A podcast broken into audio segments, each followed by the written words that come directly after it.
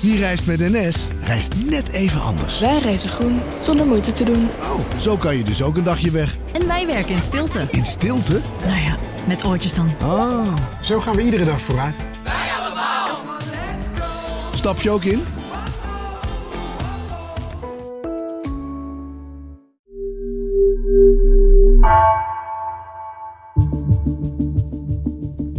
Vanaf de redactie van NRC het verhaal van vandaag. Mijn naam is Gabriella Ader. Onvrede in Suriname over president Santokki en de economie leidde vrijdag tot grote protesten. Het parlement werd bestormd en er werden winkels geplunderd. Nu worden de scherven opgeruimd en gaat het leven weer van start. Maar de onderliggende problemen zijn nog lang niet voorbij, ziet Latijns-Amerika-correspondent Nina Jurna. Het land en haar inwoners verkeren in crisis. En het geduld lijkt op.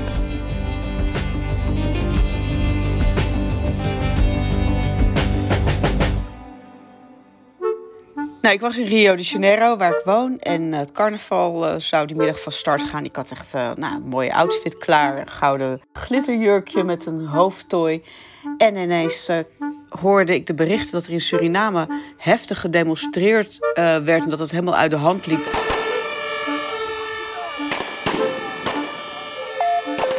Eerst het laatste nieuws uit Suriname. Daar zijn vanavond demonstranten het regeringsgebouw binnengedrongen.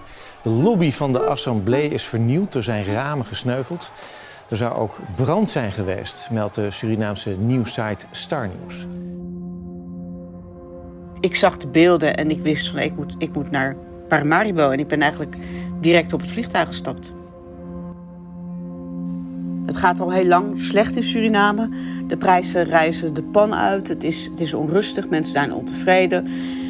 Dus dit was een dat echt ja, als doel had om een duidelijk uh, signaal af te geven aan de regering Santokki. Die rellen waren dus afgelopen vrijdag. Uh, maar wat merkte jij er nog van in de afgelopen dagen? Toen ik op straat liep, toen uh, zag ik dat heel veel winkels uit voorzorgsmaatregelen hun spullen uit de etalages hadden gehaald, omdat ze bang waren dat de plunderingen door zouden gaan. Toen ik bij het parlement liep, toen zag ik dat daar nog steeds uh, gebroken ramen waren. Er lag glas op de grond. Er was een pinautomaat. Die was echt helemaal vernield met, met bedradingen die eruit hingen. Ik zag een volledig uitgebrande auto. En ik zag op de hoek van het onafhankelijkheidsplein, waar allemaal hele mooie historische gebouwen staan, zag ik gewoon dat echt geprobeerd was om brand te stichten. Want je zag een van zo'n wit koloniaal pand had helemaal van die zwart geblakerde muren. En ja, men geprobeerd, ik noem het wel, allemaal schoon te maken snel en op te ruimen. Maar je ziet heel duidelijk, zie je gewoon de, de nasleep. Ja, Nina, ik heb die beelden ook gezien. Uh, het zag er heel heftig uit wat er in Paramaribo gebeurde. Maar wat was nu precies de aanleiding? Nou, het gaat eigenlijk al heel erg lang slecht in Suriname. Economisch heeft het land enorme problemen. Kijk, uh, Santokki, de huidige president, is in 2020 aangetreden. En toen heeft hij ook een, een, failliet land uh, eigenlijk in de schoot geworpen gekregen. Suriname had toen 4 miljard schuld gemaakt. Bijna geen inkomsten. Uh, het land lag echt op zijn gat. En dat, daar was uh, de vorige president, Desi Bouterse, was daar verantwoordelijk voor. Nou, Santokki heeft allemaal beloftes gedaan. Hij zou de economie weer uh, opkrikken. Hij zou een strijd tegen corruptie zou die starten. We gaan die corruptie serieus aanpakken. De gestolen gelden van het volk, die moeten terug naar het volk van Suriname. Corruptie heeft u arm gemaakt. Um, maar daar is eigenlijk helemaal niks van terechtgekomen. En in tegendeel. En mensen zijn dus al hele lange tijd ontevreden. Dus er zou een groot protest uh, georganiseerd worden onder leiding van Stefano Biervliet. En Stefano Biervliet, dat is een activist. Hij is eigenlijk ook een ondernemer. Maar uh, Suriname kende ze hem vooral als activist die al vaker grote protesten organiseert. Hij is eigenlijk samen met een groep andere activisten. Het zijn allemaal millennials die tijdens de vorige regering Bouterse naar boven zijn komen drijven. Omdat ze echt ontevreden waren. En zij zijn toen eigenlijk in de voorhoede getreden om aan die ontevredenheid. Ja, om daar eigenlijk een gezicht aan te geven door het organiseren van protesten. En ehm, dus ze weten ook van, nou, als, als hij een protest organiseert, dan wordt het meestal groots. En het is eigenlijk altijd vreedzaam, want hij werkt goed samen met de politie. als de politie eh, bijvoorbeeld aangeeft van nou, uh, dit is de route, dat bespreekt hij dan ook van tevoren met de politie. En dan houdt hij zich daar aan. Dus hij heeft ook gezag. Dat protest van afgelopen vrijdag begon ook vreedzaam, toch? Nou ja, het protest dat, uh, dat was in het begin heel vreedzaam en ook direct heel veel mensen. Er werd gezongen, werd op potten en pannen geslagen. Uh, mensen liepen, liepen rondom de geluidstruck waar uh, Paquito, want dat is eigenlijk de bijnaam van, van Stefano Biervliet. De meeste mensen in Suriname kennen hem als Paquito. Die was daar met een um, luidspreker, de mensen aan het toespreken. Dus dat liep allemaal prima. De politie was daar. Maar ja, op een gegeven moment sloeg dus de sfeer om. We zien een agent. We zien mannen bezig.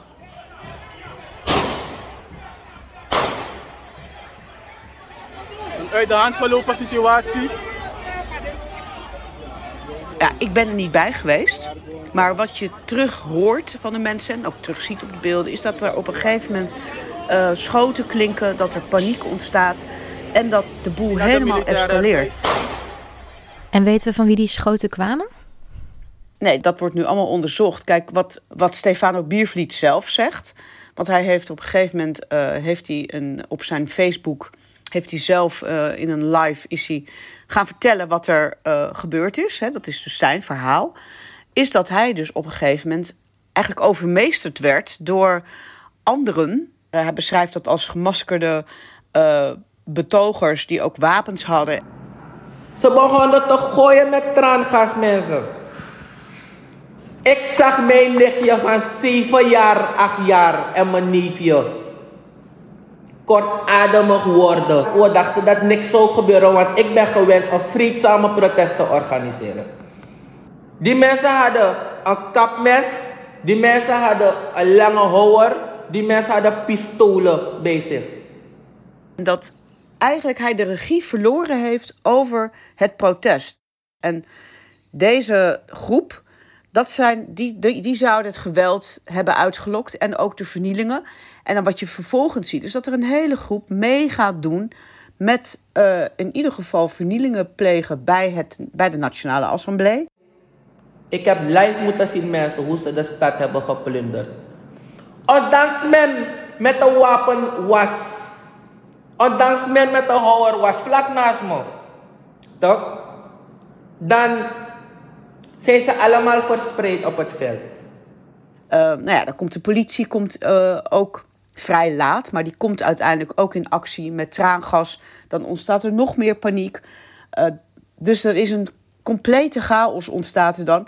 Maar in die chaos ontstaat er dus dat mensen ook de, de stad intrekken, winkels plunderen. En uh, niet alleen supermarkten en daar eten weghalen. Nee, ook winkels zoals uh, een brommershop waar brommers worden gestolen. Um, de tankstations worden overvallen. En dat gaat door de hele vrijdag. En niet, niet alleen in het centrum, ook in de buitenwijken. Ja, en hoe kon het dan escaleren? Wie zit erachter?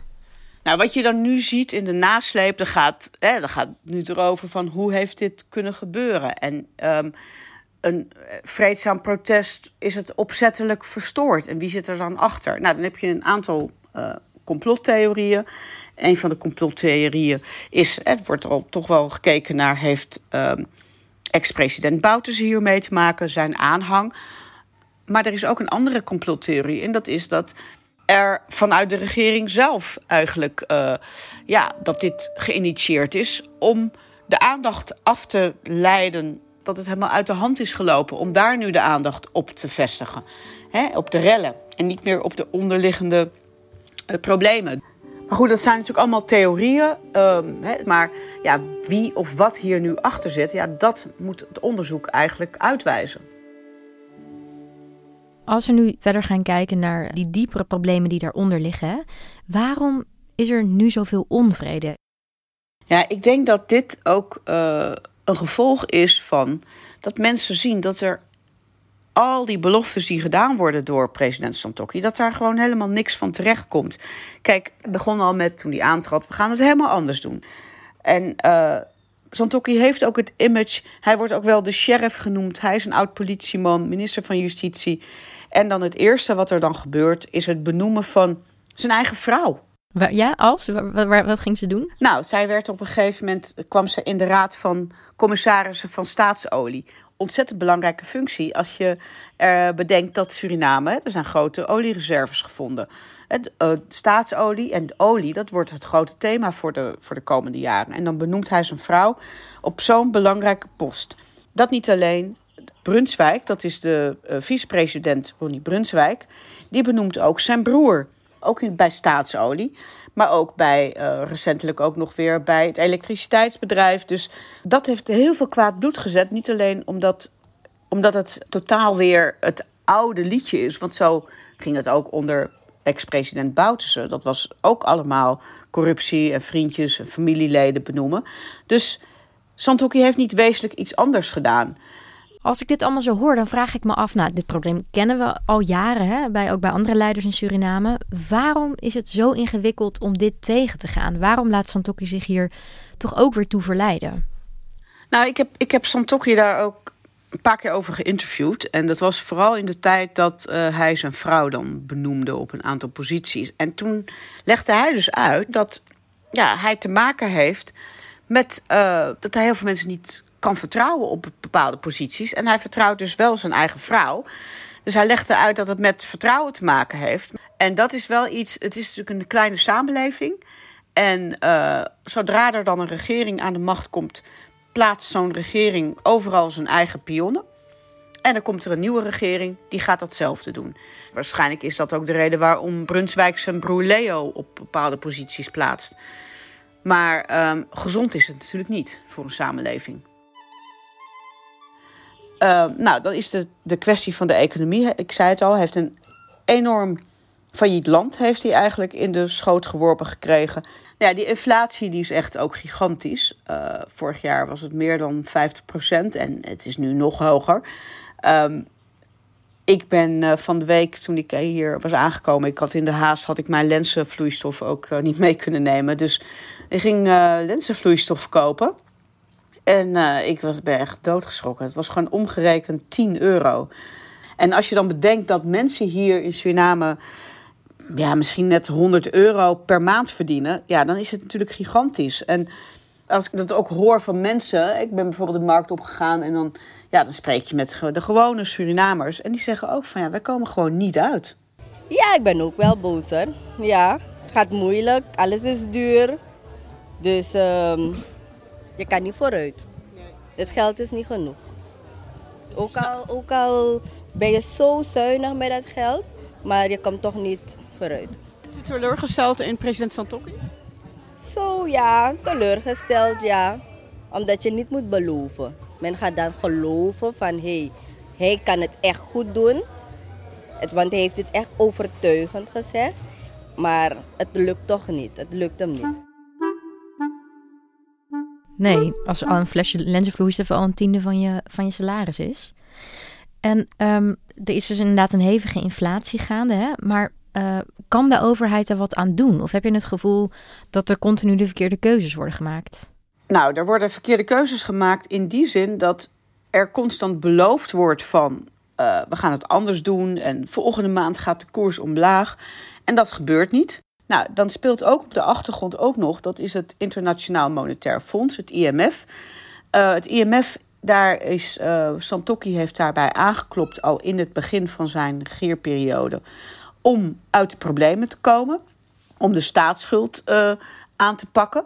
Het IMF heeft Suriname een lening toegekend, maar daar staat altijd tegenover bij het IMF dat je als regering, als staat wel bezuinigt en niet blijft subsidiëren.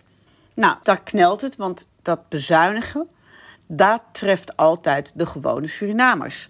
er wordt bijvoorbeeld dan brandstof in Suriname wordt eh, deels gesubsidieerd.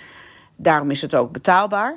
Maar met het IMF gaat Santokki dan uh, die brandstofsubsidies af moeten bouwen, omdat hij, hij moet aan die eisen voldoen. Ja, dan wordt de brandstof duurder. Dat voelen de gewone Surinamers.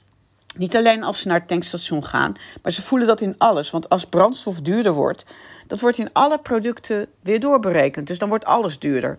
Dus mensen zien ook dat zij altijd de dupe zijn, maar dat de elite, dat die daar helemaal niks van merkt. En dat ook zelfs de leiders, dat die nog steeds in rijkdom leven. Dus dat knelt ook heel erg. Ja, en hoe reageren de Surinamers daarop verder, hè? behalve deze uh, uitbarsting van dit weekend? Die reageren dat ze gewoon geen vertrouwen hebben in de leiders. En dat ze, ja, dat ze spijt hebben eigenlijk ook dat we Santoki onze stem hebben gegeven. Want het is een, een ontzettende grote wantrouwen. Want iedere keer worden er wel weer steeds beloftes gemaakt. Kijk, dat is denk ik ook wat mensen knelt. Dat er dan wordt gezegd van nee, ik vraag nog even jullie geduld. Nog even, want straks wordt het beter. Nou, we zijn 2,5 jaar verder. En ehm, de inflatie is nog nooit zo hoog geweest. Dus ja, dat maakt mensen ook echt wanhopig. Maar denk je nu dat, helemaal na dit weekend, dat in ieder geval Santokki uh, en andere politici wakker zijn geschud? Dat zou je denken inderdaad, die is wakker geschud. Maar als ik dan kijk wat er tot nu toe gezegd is door Santokki in de nasleep van, uh, van deze uh, uit de hand gelopen demonstraties, dan valt hij vooral heel erg die uh, betogers aan die de vernielingen hebben gepleegd en die de assemblee zijn binnengedrongen met geweld. Um, hè, en, en sterke taal, dat ze worden opgepakt en dat er harde maatregelen komen. We gaan als regering alles doen om te zorgen dat die inbreuk die gepleegd is duurzaam hersteld wordt. Die inbreuk die gepleegd is op die rechtsorde, strafbare feiten die gepleegd zijn, dat ze allemaal aangepakt gaan worden. Maar hij steekt niet de hand in eigen boezem in de zin van wat kan ik hier nu aan doen en we gaan het anders doen. Of, of dat, die, dat het een week op call is. Dat hoor je nog helemaal niet. Nee. En waarom denk je dat hij die problemen niet verder wil aanpakken? Nou ja, ik denk dat hij natuurlijk ook wel zich realiseert dat hij niet nog meer beloftes kan doen. Want mensen trappen daar niet meer in. Maar ik denk ook dat hij. Um, het is natuurlijk ook een enorme aanval tegen de democratie. Maar uh, door daar vooral nu de nadruk op te leggen, hoeft hij nu niet naar de onderliggende problemen te kijken. Want misschien heeft hij geen oplossing. Hè? Dus dat kan. Ja, en hoe nu verder? Ten eerste laten we eens beginnen met Stefano Biervliet. Nou ja, Stefano Biervliet zit nu nog steeds vast. Hij heeft zichzelf dus aangegeven bij de politie uh, iets van een dag na de gebeurtenissen. Vervolgens is hij samen met zijn advocaat naar de politie gegaan. En ja, daar is hij toen ook echt opgesloten. Maar ik sprak zijn advocaat gisteravond. En die zei toen van ja, hij is nu naar Santa Bomma overgebracht. Nou, dat is een gevangenis voor zware criminelen. Dus uh, dat is toch wel heel, heel apart dat hij daar nu zit. En hij zit daar, terwijl vandaag, het is nu dinsdag. We nemen dit dinsdag op, maar zometeen uh, is voorgeleide voor, bij de rechtercommissaris. En dan moet duidelijk worden of hij nog langer wordt vastgehouden of dat hij vrijkomt. Um, dus dat is een spannende dag ook, omdat um, ja, zijn medestanders hebben ook gezegd van als hij niet vrijkomt, dan uh, gaan wij weer demonstreren. En nu de Surinamers zelf, hoe zal het voor hen zijn de komende tijd, denk je? Gaan zij, gaan zij iets van verandering zien? Nou, dat is dus uh, de vraag. Want het gaat nu heel erg over de uit de hand gelopen en de gewelddadige demonstraties. En er is ook een klimaat wel gekomen nu dat je eigenlijk de straat niet op durft te gaan om te demonstreren. Kijk, als dit niet was gebeurd vrijdag, als er een vreedzaam protest was geweest met meer dan duizend mensen, als dat goed was verlopen, zoals bijna alle demonstraties onder leiding van Biervliet goed verlopen, dan weet ik zeker dat de mensen twee dagen later weer de straat op waren gegaan. En daarna weer. Hè, om, dat, om te laten zien dat ze uh, het er niet mee eens zijn en dat ze verandering willen. En dan was die groep groter geworden. Dus ja, nu merk ik wel een soort van, van angst en voorzichtigheid om in deze sfeer die er nu is, weer de straat op te gaan.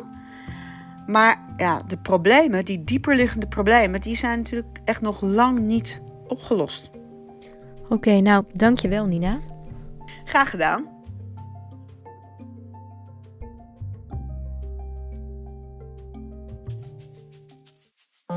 Je luisterde naar vandaag, een podcast van NRC. Eén verhaal, elke dag. Deze aflevering werd gemaakt door Nina van Hattem, Mila Marie Bleeksma en Stef Visjager. Coördinatie door Henk Ruigrok van de Werven. Dit was vandaag, morgen weer.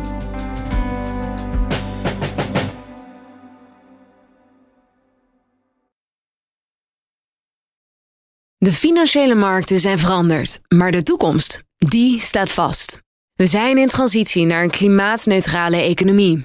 Dit biedt een van de grootste investeringskansen van onze generatie. Een kans voor u om mee te groeien met de pioniers van morgen. Meer weten? Ga naar carbonequity.com. Carbon Equity. Do good by investing better.